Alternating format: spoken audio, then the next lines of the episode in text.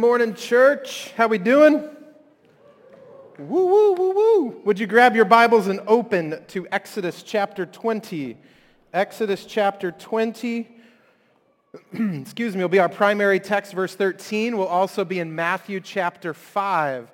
So if you've got a couple of ribbons in your Bible, or if you have a way of making a bookmark, or uh, if you're just ready to type it in, that is good.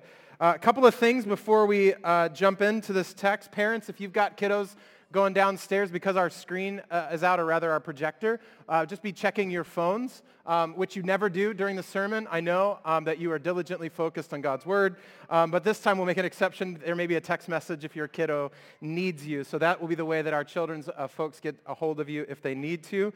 Grateful for those men and women who are serving uh, down there.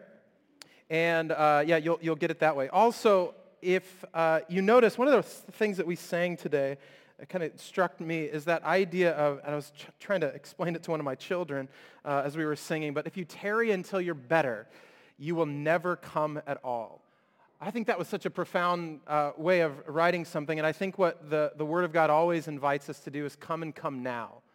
Don't, don't come to this Word once you've figured it out. Don't come once you've comprehended every little aspect uh, of it, but a lot of times Scripture teaches us that, that the whisper of God is a still small voice. And I think often we can hesitate, um, or, or if you like, pump fake in the paint and wait and not actually come to the Lord because there's something holding us back. The brilliance of God's invitation is come right now, come as you are. And if you've been gathering with us for a long time, then today, come, come as you are. If you've never become a follower of Jesus, come, come now, come as you are.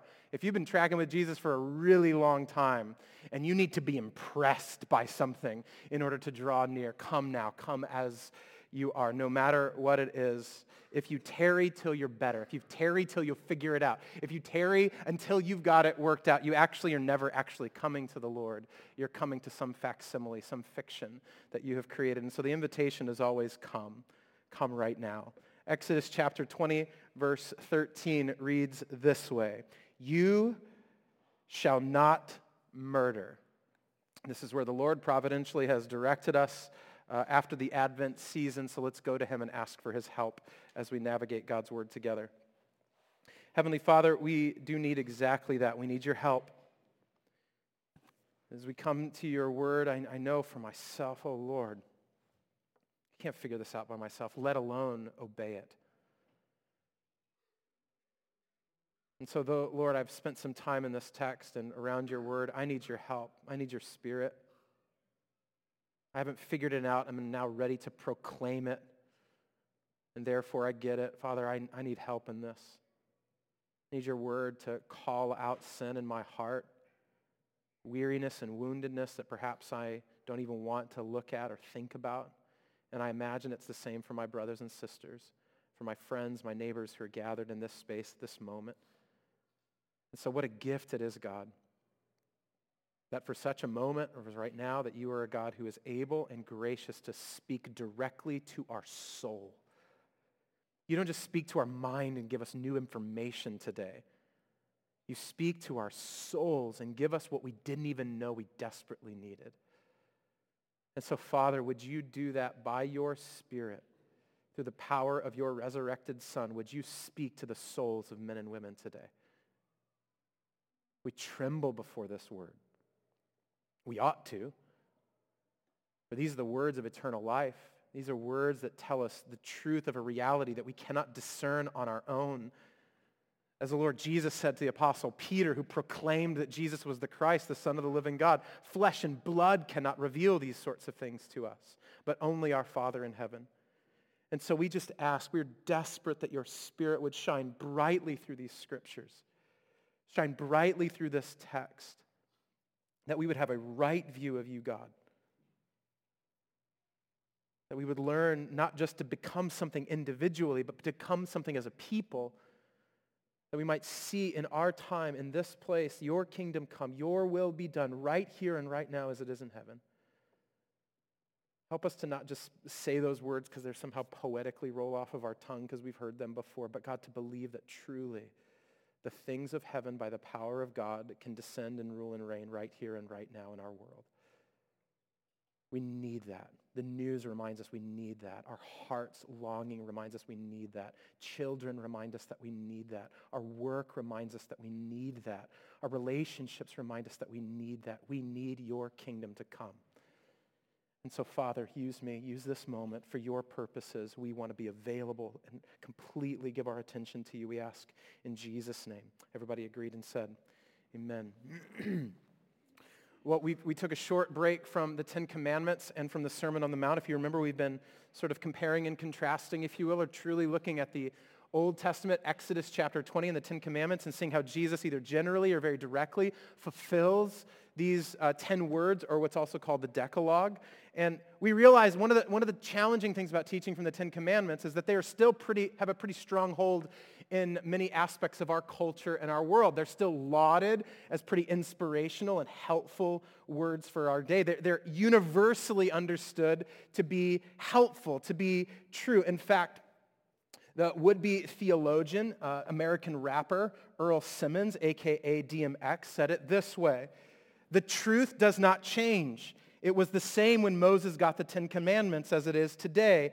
That's the thing about truth. That's the amazing thing, or that's the thing, rather, about real. It doesn't change, and it doesn't have to change. He said in 2011 with an interview with Vibe magazine, he understood what the Ten Commandments truly reveal to us is truth. It's clear. It's, it's one thing, though, to read these words and to believe that they're helpful. Isn't it another thing to live them, to live them out? To be sure, the great weight of the Christian life is reading the truths in Scripture and desiring to see them in our world, not just out there, but even in here, in my own heart. In fact, something actually begins to take place if you really read the Ten Commandments, is that you realize the impossibility of them. Yeah, I mean, you might go through the list, and maybe the one today is low-hanging fruit, do not murder, and you, you feel as though, okay, I can, I can live under some of those. But when you look at the full weight of them, you can't. But then Jesus, right? And that's good news for us, isn't it, church? But then Jesus steps into the story, and in a particular uh, moment, he teaches the famous words we've been looking at in Matthew 5 through 7, the Sermon on the Mount. He speaks about not only the depth or the true meaning of the commandments, but how he has come to fulfill them. Isn't that good news that, that Jesus reveals to us the true meaning, the depth of these commandments? He also comes to fulfill them, specifically these Ten Commandments. And so, in many respects, Jesus does this thing that is actually quite frustrating. He makes the Ten Commandments harder to follow, and he also makes them possible to follow. You have or have not done this particular thing, but tell me what's going on in the depths of your soul, is what Jesus says. He makes them harder. After all, Jeremiah says the heart is wicked and deceitful above all things. So though we may be able to keep our hands clean, our hearts are in desperate need of purification.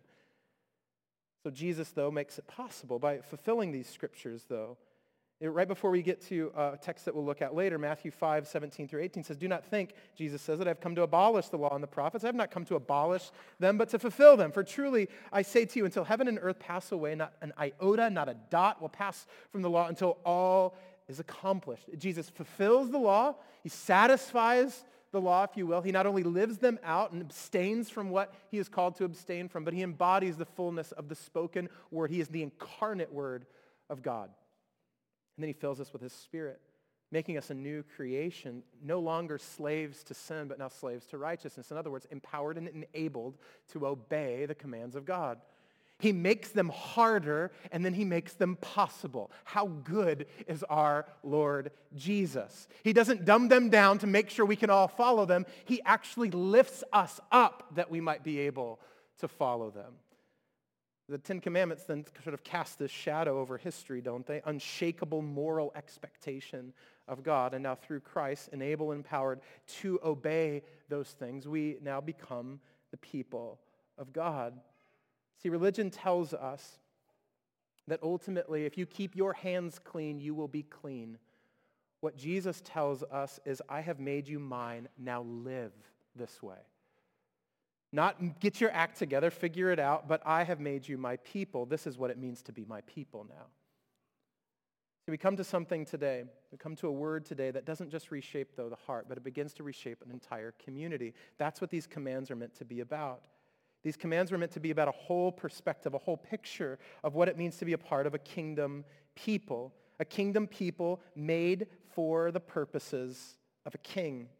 And in this particular vein, a uh, rich young man came to Jesus one day and he says, What do I need to do to inherit eternal life? Jesus lists a number of the commands. And in fact, he includes the sixth, seventh, and eighth. Now, when we look at these commands, isn't it true? These sort of seem like basic tenets. When we look at Exodus chapter 20, verse 13, you shall not murder, that feels obvious to us. This, along with perhaps the seventh and eighth that come after it, seem less religious and worshipful acts than they seem like just common sense. Killing someone, sleeping with someone who is not your spouse, and taking things that don't belong to you all seem like basic tenets of civilized society, right? What in the world do they need to be part of the Ten Commandments for? This is actually exactly what the late atheist Christopher Hitchens contended he says one of the great questions of philosophy is do we intently, or innately rather, have morality? Or do we get it from the celestial dictation? A study of the Ten Commandments, he writes, is a very good way of getting into resolving that issue. He believed that the commandments were obvious and inborn ideas, and therefore merely give another reason why God is not great, nor is he necessary. But this rich young man comes along. This rich young man comes along and asks Jesus, What must I do? And Jesus says, Well, keep the commandments. And the rich young man says, Well, which ones? Which ones do you want me to keep? Don't, don't you love that? Jesus says, like, holistically keep the commandments. And you're like, could you just give me a few? Like, which ones? Which ones? Because all of them might be hard. Which particular ones are at the top of your list? Jesus goes to, a, I think, a kind of a shocking place when we think about it. But he actually says in Matthew 10, to not murder, to not commit adultery, and don't steal. The man's response, well, I've been doing that since I was a kid. Or I've not been doing those things since I was a kid. See, I wonder if our response would not be the same. I do those things. I don't do those things. Therefore, I'm good. In other words, like you and I and folks like Christopher Hitchens, the rich young man thought you shall not murder was simply about not taking a life. And he hadn't taken a life his entire life. But what if the sixth commandment is not that simple? What if the whole of God's law is not that simple? In order to, I think, to understand the complexity of what God is trying to get at, or, or rather what he is getting at and what we need to try to understand, is that we need to face a couple of presumptions with this particular mandate, a few assumptions that we make. First, we assume God is talking about all forms of murder. He's talking about all forms of, of killing. But is he? See, we need to establish some sort of biblical idea of what specific kind of murder God is speaking about here in the Ten Commandments. Does God have all of killing in mind? Is he, is he including war? Is he including accidental murder? Is he including systematic murder? Is he including the kind of murder that comes along because of corporate systems or ideologies that I may be unaware of but participate in sort of passively? Or is it just personal? See, murder is much more sophisticated and complicated than we often just look and read into verse 13 in Exodus 20. So, secondly, we need to also consider through this Sermon on the Mount our presumption that all of us are far from murder, that we're all very far from it. See, what Jesus does is very uncomfortable is he draws us really close. He draws us really close to the concept that we think we're far from it, but in actuality, we are much closer to murder, to taking a life than we dare to care admit.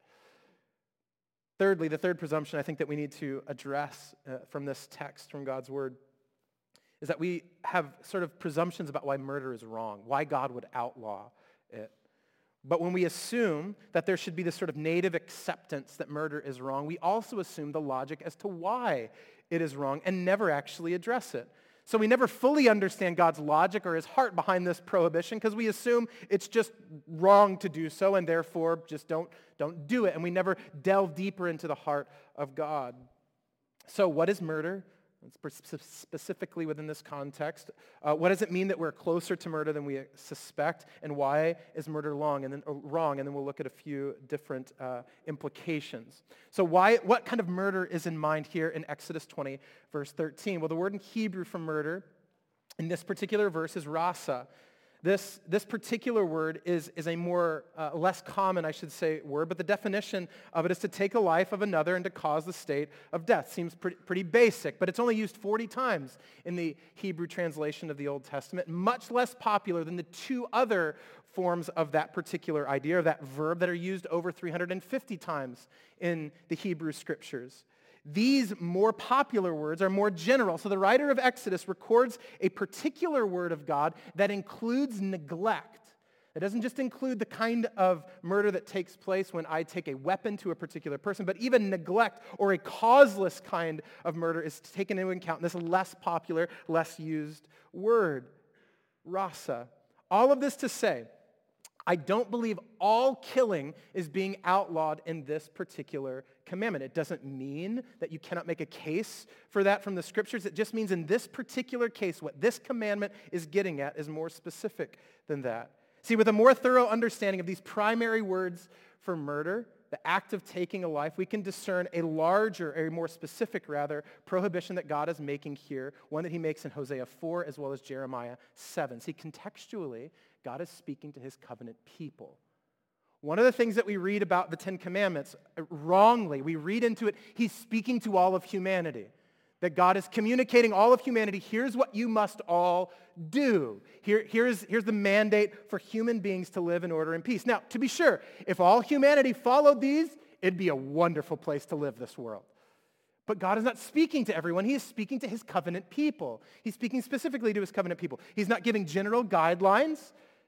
He's talking about righteous commands to his people. Scholar John uh, Durham gives a sort of fuller understanding of what's going on here. It's important to understand, he writes, this commandment, along with all the rest, as one in a series of Yahweh's expectation of those who, in, who would enter into covenant with him. Rasa is an act of killing, premeditated or not, related to vengeance or not, that violates the standard of living Yahweh expects of those who he, who have given themselves to him. The primary reference of the commandment is religious, not social. The emphasis on rasa as a verb describing killing that occurs primarily within the covenant community may be a correct one. What is certain is that rasa describes a killing of a human being forbidden by Yahweh to those who are in covenant with him.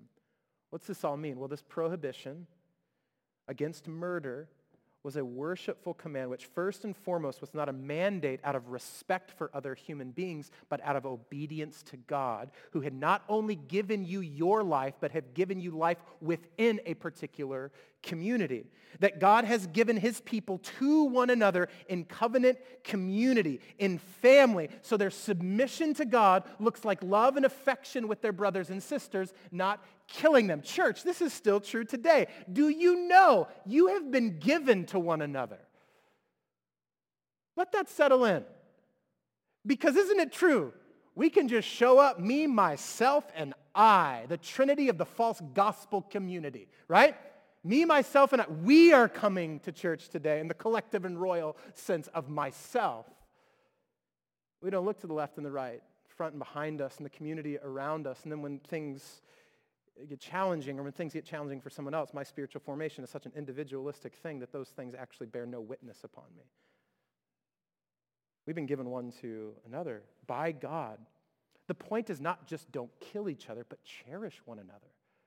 So the commandment, do not murder, means that that's the exact opposite of why I've given you each other. I've given you one another for life, not for taking it.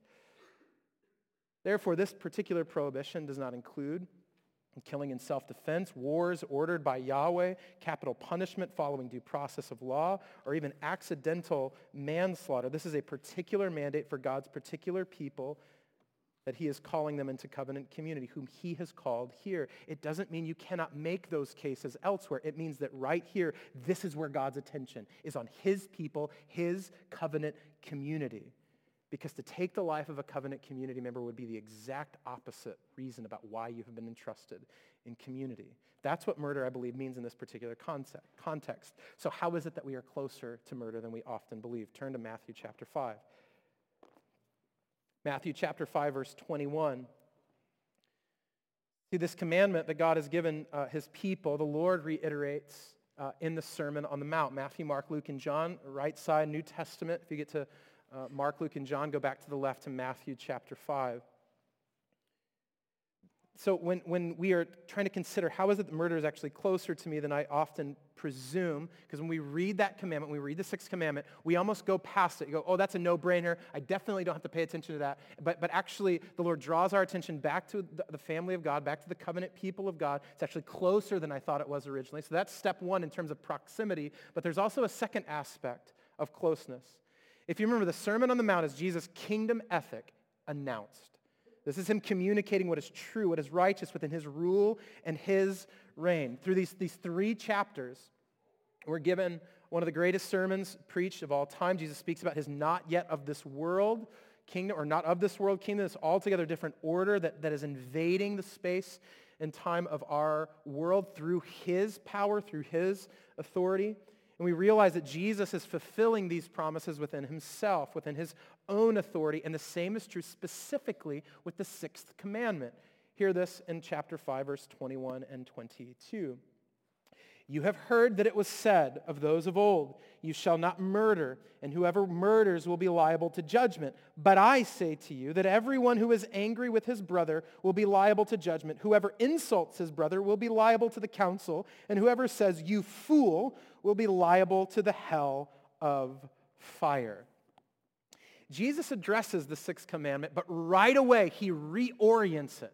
He reorients, reframes it around the heart. Jesus changes the game now. For those of us who thought we were far because our hands were clean, now we have to ask, is my heart clean as well? You see, where you and I may read Exodus 2013 and think about what we have or have not done with our hands, Jesus draws our attention to our soul, to the deep contours of what we think, of what we feel, of what we love, of what we hate, about what gets us angry. You see, once again, religion tells us if your hands are clean, you are clean. Jesus says the thing that truly needs to be purified is your heart. This is where a dividing line comes, I believe, even within the church today that we can reorient our lives, try to anyway, around commandments and ideas and believe that those who are superior, morally superior to those in the church are those who are doing more good things as opposed to those who are doing more evil things. But the, the scriptures do not divide people this way. They're divided around our surrender and submission and the ratification of our heart to King Jesus and his kingdom, which therefore then results in a righteous kind of living. And so he doesn't say, Jesus doesn't, don't murder. He, he says more like this don't be angry. That's a lot hard. All of a sudden it got real close, real uncomfortable. Because wasn't it nice when we could kind of sit back and just say, that feels distant, that feels far from me? But it's not. All of a sudden, murder is not something that takes place out there, but in here. Why would Jesus refocus our attention? Why would he do this? Well, first, because he can. Let that just settle for a second. The logic of Jesus is wrapped up within his identity. He is the logic of God. He is the Word made flesh. Therefore, by his own authority, this entire series is framed around Jesus can say that because he is Jesus Christ the Son of the living God. This entire series, I say to you, is based upon what takes place in verse 21, right? You have heard it said, and then in verse 22, and but I say to you. See, rabbis in the first century would have given their particular perspective and interpretation about what God's word says. And like any preacher today, they ought to ground their authority in the only place where we find authority, God and his word. And therefore, whatever I say in this moment, whatever any of our elders say from this particular stage, proclaiming the goodness and mercy of Jesus is not coming from our consciousness, not coming from our hearts. Flesh and blood have not revealed this to me, but only our Father in heaven through his word. Like every preacher of our day, the authority of a rabbi in the first century needed to be strictly grounded in the word of God, not in their own authority. But Jesus says, I say to you, I say to you. So when Jesus expounds scripture and then starts using this very personal language, what he is broadcasting, even more than the content of his words, is the content of his character, the nature of his identity. When Jesus says, I say to you, parenthetically, he's saying, I'm God. I'm Emmanuel, God with us. I'm the fulfillment of all the ancient promises of God. I am he who your soul has been waiting for. Unrivaled nature. He's saying, this is, this is who I am as much as this is what you are called to do. So he refocuses the commandment on the heart because he is God and he can. So this is sort of this moment for us as a church, which we hate, right? The Lord is in heaven. You are on earth. Let your words be few. Let my words be few. There's also another reason. Second reason Jesus interprets do not murder to do not be angry is because the heart is the birthplace of such violence. In particular, anger is the inception of murder within the covenant people. But it's not just because anger will lead or will likely lead to external sin. You see, many forms of anger are deeply sinful in and of themselves. When we have anger in our hearts, we treat our brothers and sisters inwardly the way murder treats them outwardly. We dismiss them and we disregard them. We try to act like they don't exist, or we, we suppose a life with them not existing, right? The way we do this digitally is just unfriend them, right? We stop following them and act as though they do not exist because we have harbored bitterness in our heart, and so instead of dealing with that, we just digitally put it to the side. We think poorly of them. We imagine their demise and pain. We think the worst about them. We never give them the benefit of the doubt. We, we live within our hearts how we wish we could live externally if there weren't any consequences. Isn't it true? The heart unfettered by the consequences of this world would do all kinds of other evil outside of the heart that it desires to do inside of the heart. In short, we think about ourselves above everyone else. That's where anger, the anger Jesus is speaking about. But notice, even though he reframes around the heart, he continues this familiar language. Continue looking at verse 21 and 22. Jesus speaks about murder in verse 21, but then he moves into this idea of anger, and he says, with who? With his brother. He didn't just say with anger with anybody, he says specifically with brother. He continues to use this covenantal, familial language. He keeps everything really close. Are, are, you uncomfortable yet? So he's not just talking about general anger out there. Sometimes I get frustrated. He's talking about being angry with people in this room. He's talking about being angry with people in your group. Like, let's get it down. Let's get it down to the 12 people that meet on Wednesday nights at my house, right? He's talking about those folks. Translate that in your mind to your group. I know it's not about my group, it's about your group too, all right? Your group's got anger issues as well as mine, and my, my fam here, we'll talk about it later. So, he keeps using this very close and intimate language because we constantly want to feel like sin is out there. Sin is happening out there. Murder is happening out there. Anger is out there. Now we're talking about the family. Jesus is saying to us, murder is not far, murder is close. Murder is the anger in your community. Murder is the anger in your heart. Jesus explains the inception and even expression of murderous anger in two particular illustrations. Notice in verse 22. First, through insults, he employs a word which really means to say raka to. And he says insults, which is an ancient term of abuse. Secondly, he says through saying you fool. Now, what's really interesting here is Jesus doesn't use bad words. Usually we have this list of words, right? You know what they are. We try to make sure your kids don't learn them until they're 18, right? Until they know how to use them. We'll give them a car before we give them certain words, right? That ultimately there's a list of words that we think are really, really bad. But actually what Jesus teaches here is there's not a list of words, dare not say those, but a kind of heart that you need not allow to express in anger. That's a lot harder Right? We freak out when somebody says one of five words, but we sort of become permissive when someone's anger is unfettered and unmitigated and goes off on people as long as they use the nice words. Jesus says, no, something's going on in your heart when you say fool and when you insult people. Now, it's really difficult. These are very unfamiliar and not used often sort of terms, but what it seems like at least is going on is that Jesus is talking about two aspects of calling someone or being confrontational with someone because of what they think, their intellect, calling them or saying raka to them like you idiot, or something about their character, that you're a hypocrite. So when you're speaking this way in judgment over someone, Jesus is saying be very, very careful. You're not harboring bitterness. See, let's be very clear. This kind of harboring bitterness may not actually lead to killing that person, but you've sinned and broken the commandment already. Already. Because in the sight of God, anger like this is tantamount to murder. There's much destruction, isn't it true? There's much destruction you can bring to somebody's life without ever laying a hand on them. There's much destruction you wish you could reap in their life if only there were no consequences. 1 John 3:15 though holds us biblically principled to this idea. Everyone who hates his brother is a murderer. And you know that no murderer has eternal life abiding in him. The consequence of anger and murder is really severe. It's really clear. It's death. John writes that, that such a person has no eternal life. Jesus goes on to say here in verse 22, did you notice that such a person will be judged and liable to the hell of fire? You have anger in your heart. You say raka, you, you fool and insult somebody, have all this anger boiling in you. Now, why? Why is this murder so wrong? See, we must not murder and be angry with our family. And this command is much closer than we realize. Murder is really close. It's in our hearts. Why is this so wrong?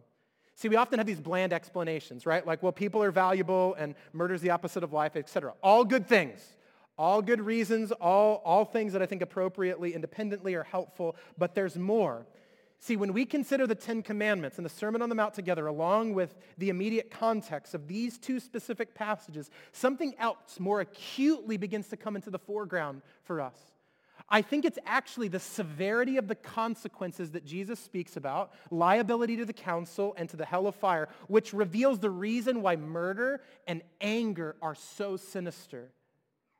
You see, there's only one type of person who does not have eternal life. There's only one person who sits in such, under such severe judgment. There's only one type of person that the scriptures teach us goes to hell. It's the person who sits in authority in their own life. That person.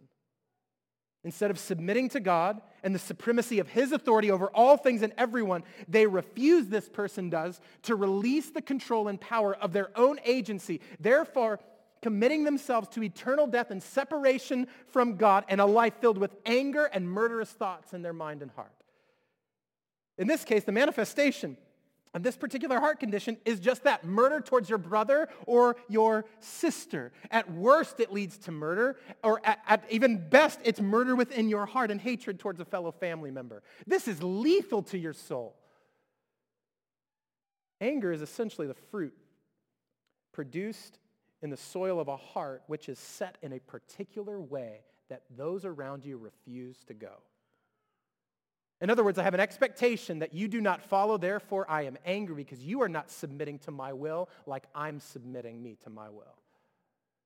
See, when the world does not move within the orb of our particular desire, murder at its most basic level is taking over, then taking control and agency and authority from another person. This type of anger Jesus is speaking about begins with the presumption of self authority, of sitting in judgment over, believing we are righteous unto ourselves. Jesus has just said in this particular passage in, in uh, Matthew 5 that if you want to enter into eternal life, your righteousness needs to surpass that of the Pharisees. And this anger is one of three, or, or one of multiple, rather, ways that he is illustrating this particular idea about how our righteousness must ascend that of the Pharisees. Murder, to which the Ten Commandments speaks then begins with the same personal perception of supremacy and of self-aggrandizement, of looking to self as the center. That's what leads to anger. That's what leads to violence. This is so bad because only God sits in that seat. Right? What perhaps just began as like a little irritation, because don't we come up with all kinds of other words except I'm just angry? I'm irritated, frustrated, a hard week, while inside I'm boiling. I'm enraged. I'm having a hard time with some reports this week. And when in, in actuality, I, I wanted to punch the wall. Not like metaphorically, like literally, I clenched my fist and was ready to punch the wall. Like that happened. What's that? Anger really is a selfish act of trying to take back control from God or from the people around us. When they do not submit to our will anger tells us we can make them submit. But God alone rightly sits in that kind of judgmental, or that, rather that judging seat, and that supremacy seat, and that righteousness seat. This is partly what it even means for him to be God. He alone sits in that kind of capacity. One of the reasons thoughts of supremacy and self-authority leads to anger and to violence is because we're not fit to sit in that seat. We don't have what it takes to weather all of that kind of moral authority and psychological well being. The weight of it is far too great for any of us. God's supremacy led Isaiah to ask this in Isaiah 40. Do you not know? Do you not have you not heard? Has it not been told to you from the beginning? Have you not understood from the foundations of the earth? It is he who sits above the circle of the earth, and its inhabitants are like grasshoppers, who stretches out the heavens like a curtain and spreads them like a tent to dwell in, who brings princes to nothing and makes the rulers of the earth as emptiness. See, God alone sits in supremacy as creator and king. Hannah recognized the supremacy or supreme worth of God when the Lord blessed her with a son, the prophet Samuel, she rejoiced in prayer that there is no God like the God Yahweh. In her acknowledgement of God as the giver of life and creator, specifically for her son, here's what she says The Lord kills and brings life. He brings down Sheol and raises up. On her son's birthday, she's like, Praise God because he kills and brings life. She understood that the same God who was able to bless her when everybody said that she could not have such a child, the same God who was able to bring life, also is the God who could take it. This rings true not just in her life, but we see it throughout the scriptures. God made life, he can take it. He does this in the final Egyptian plague through his Holy Spirit in Exodus 11 and 12. And at the Korah rebellion, God killed 250 people by fire in Numbers chapter 16. See, God takes life. The 18th century preacher Jonathan Edwards understood the anger of God to be so elemental to his character that Jonathan Edwards' most famous sermon is titled Sinners in the Hands of an Angry God. If I told you that was going to be the, ser- the sermon title today, I, I don't know what you would do. I don't know what I'd do. I'd probably go, let's go back to the, let's, let's, let's edit that. Let's think about maybe, I don't know, under promising and over delivering this Sunday.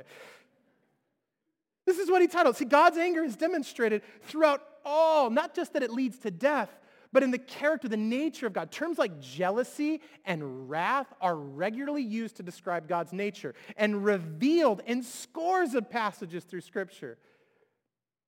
This is not. This is not like some shameful thing that like leaked out a couple of places. Because sometimes we're just like, ooh, God got a little crazy. Let's just go. Psalm 78 has some like anger in it. Let's go to 79 real quick. Let's just move past that one. Something happened. God is a little bit, but God actually is not embarrassed. Do you know that God is not ashamed of who he is? He owns it. He knows it, and he's not trying to hide it. Hear this in Ezekiel 16. God is unnervingly self-aware and comfortable within his character. Verse 32 says, So, this is God speaking, so I will satisfy my wrath on you, and my jealousy shall depart from you. I will be calm and will no more be angry. What? God's anger has not accidentally leaked out. And now he's doing like this huge PR stunt. And he brings the New Testament in to try to like distract us. Look, I love you. Kid, sorry about all that. He never does that. You know, the passages of scripture that we want to go back to all the councils throughout church history and just go, could you please have just taken that out? It would have ministered to my neighbor a lot better if God didn't kill a bunch of people.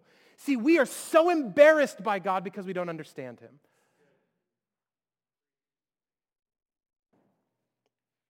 How can this be so? How can God be so wrathful? How can he take life and then, uh, in another turn, command us not to do it? Because we're not him. Just start there. There's some serious tension to resolve. First, let's remember God is not prohibiting all kinds of murder here in uh, Exodus 20, but a particular kind. He is not prohibiting all kinds of anger in Matthew 5, but a particular kind. Not all murder is outlawed in uh, the sixth commandment, and not all anger is outlawed in Jesus' words. See, acknowledging this nuance helps us to understand.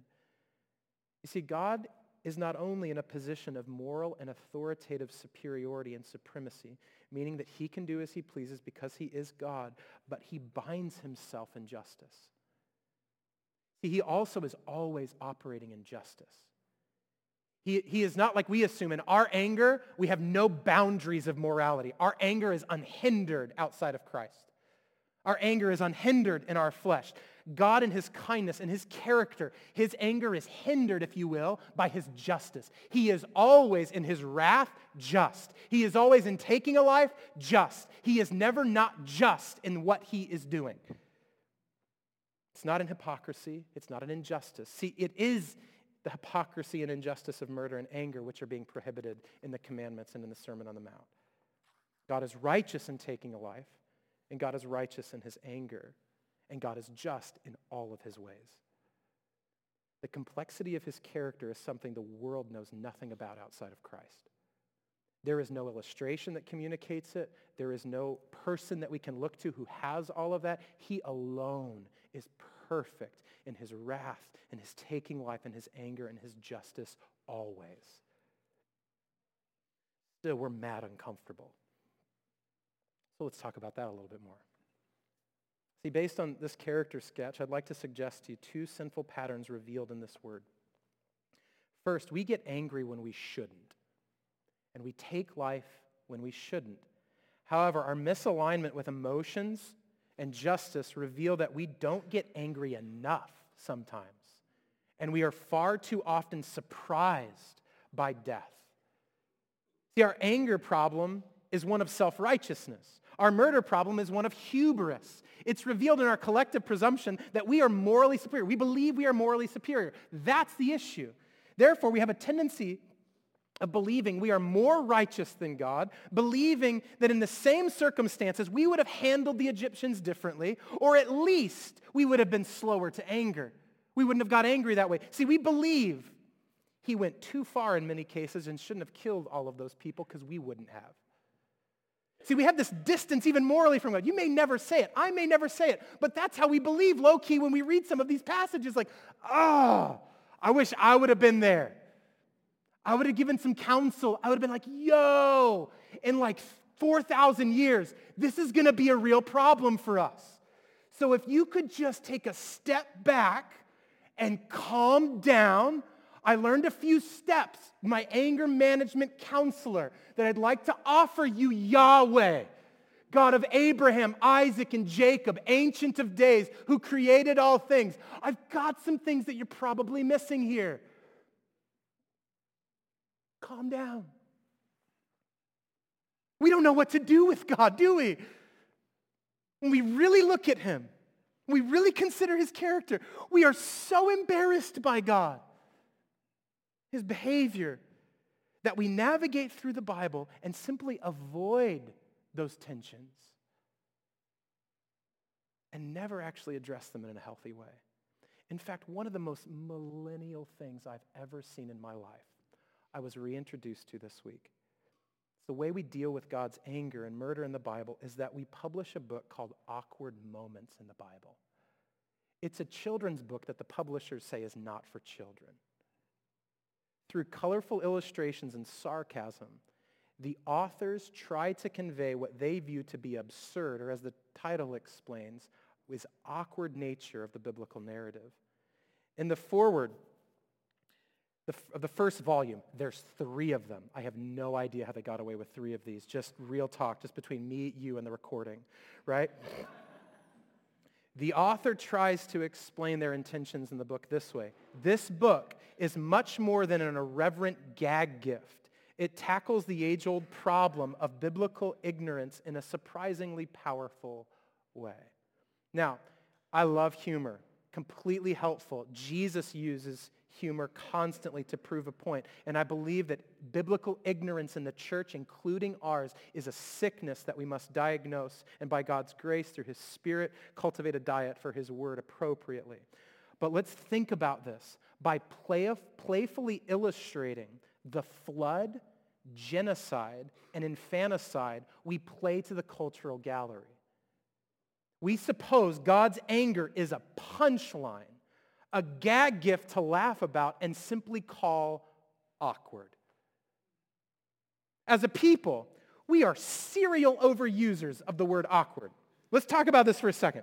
We trust it to get us out of all kinds of deep thinking and difficult conversation, of more sophisticated spiritual formation. It's just what we do. When faced with an uncomfortable challenge like Homer Simpson meme, fading back into the bush, right? That one If there's any meme that summarizes us as a culture, as a people, it's that. When things get uncomfortable, when they get difficult, when it takes thinking and spiritual formation, we just sort of shift back into the bushes and hope nobody saw us. Some of us wish God would have done that in a lot of these scenes of Scripture. See, when we get back, when we back away and deem something awkward, we're not only opting out of entire meaningful conversations and necessary engagement, but we are pronouncing judgment over it as well. Considering ourselves to be morally superior as the ones who get to deem it as awkward, unhelpful, and something I don't have to deal with. And so we don't get angry. We don't get angry over sin. We are constantly shocked, if not disgusted, by the vengeance and consequence of death in the Bible and in life in general. And therefore, we know very little about God, the God of justice. Because we spend so much of our time uncomfortable with God's response to sin, we are baffled when we continue to see sin in our world. We don't like the way he's dealt with it, so we sort of make up and manufacture our own way. It's no wonder that we, why we continue to long for justice in our particular time, in our neighborhood, in our city, and in our world. It's no wonder why God's justice seems so absent from pimp-ridden street corners and high rises filled with greed and houses darkened by abuse. We have spent our entire lives embarrassed by God's brand of justice. We just think it's awkward. We even laugh we think we know better, and then we're shocked when our world is continually filled with brokenness. So, as a people, we are regularly tempted then to seek our own brand of justice, our own version of making things right, and it is permissive, it is unhorrified by the brokenness and evil of our world, and it's void of any moral authority, and we wonder why it's not working. Our anger is misaligned. We get angry about insignificant moments. Lord, help me. I get so frustrated with my children. Help me, God. And I'm so unaffected by sex trafficking in my city, by income inequalities and the fact that people have to leave a house that they spent generations in. Unaffected by it. That when I read the New York Times, things don't strike me at the heart, but just the head. Here's another murder. Here's another casualty. Here's another country broken, messy. I'm so glad I don't live there. And I move on. How is it that my anger is piqued by the insignificant and unhindered, untouched, rather, by the truly broken? The issue is in my heart. The issue is not with my hands. We murderously sin against our brothers and sisters. We harbor bitterness, unfounded anger. Our anger is based upon our righteousness and not the Lord's. Jesus says this type of behavior is actually a heart issue. Something going on deep within the contours of our life. I think that's why we don't want to face it. That's really hard work. It's hard work to face the realities in the dark recesses of our soul. It's easy to just get angry, just to get frustrated, especially with our brothers and sisters especially with those closest to us. I was shocked recently when my mother, bless her heart, came to visit my children and we started to warn her about one of our children who in that particular time was having a really hard time with anger and throwing fits. And uh, she said, oh, don't worry, he won't do that with me. And I was like, okay. okay, parenting Yoda, you got it. And she said, No, it's not because I know exactly what to do. It's because he doesn't know what I'll do.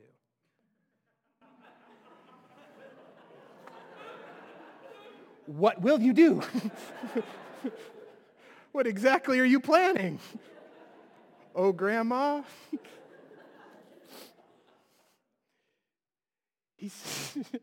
she said he only gets really angry with you and loses control with you because he knows that you unconditionally love him. He's not sure if I will. We wound the people we think are going to go nowhere.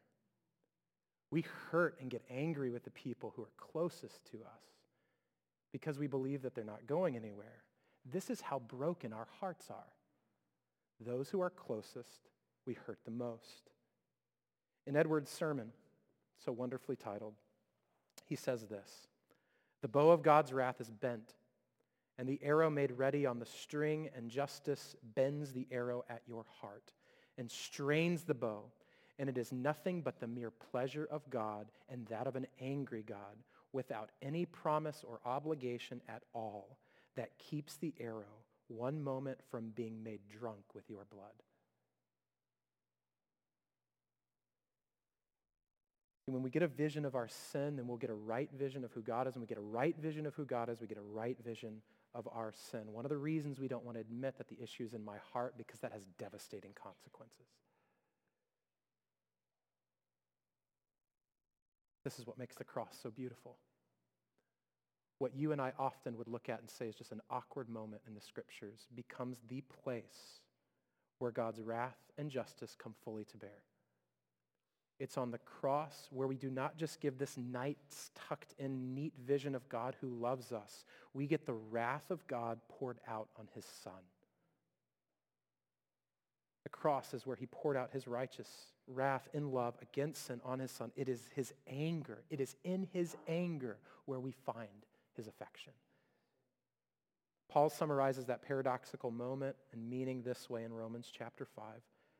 But God shows his love for us in that while we were still sinners, Christ died for us.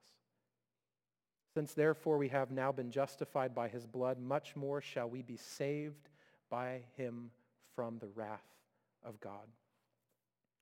Jesus endures the cross not because God is just love, and that God dealt with his anger or that his anger was misplaced. And so Jesus is protecting us from an inappropriate anger being placed upon us. Jesus endures the cross precisely because God's anger is accurate.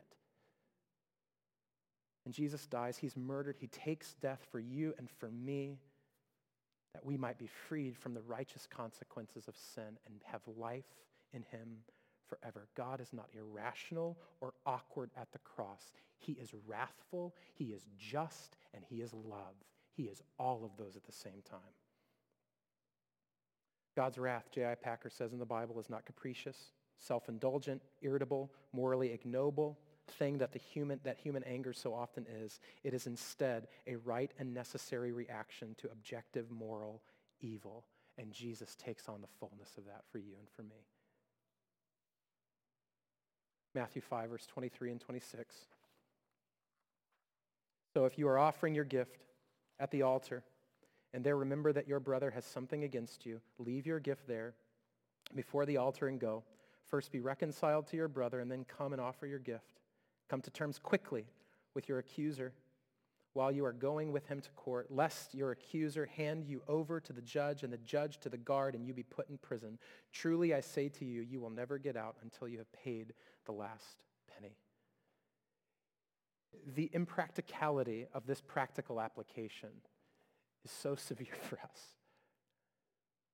With no respect to sort of a Western concept of time and space, the application, the way we live this out, is in the very moment you remember that there is anger that is persistent with a family member, you deal with it right then and there. Even when you're offering a gift. Or maybe I would want to say, no, put, put that in the box first then go deal with stuff. The Lord says, drop your gift right now. Deal with your anger. It is a cancer. It is corrosive. It is broken. See, at the same time, the Lord Jesus elevates the moral standard of the Ten Commandments, but through himself makes it possible to live it out. See, that's what Jesus was getting at with the rich young ruler. The rich young ruler said, I'd been doing all of those things since I was a kid. And what is Jesus' response? He says, well, one thing you lack. Go sell everything and then give to the poor. What Jesus understood is though this man's hands may be clean, his heart was still broken and far from God. And the goodness and mercy of Jesus is he Jesus doesn't just deal with your hands. Jesus doesn't just make your hands clean, he gives you a new heart. One that is no longer bound by anger and vengeance and murder, but one that is bound by righteousness and love and worship towards a God whose wrath and justice are in perfect harmony with his love.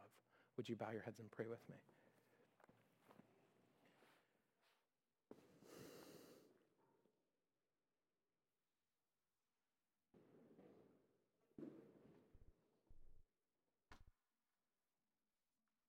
Heavenly Father, we have been so flippant. I've been so flippant, so casual with sin. It's revealed in my discomfort with the way you are not casual with sin. So we need your help in this, Father. I don't just need a reminder today, God, I need resurrection.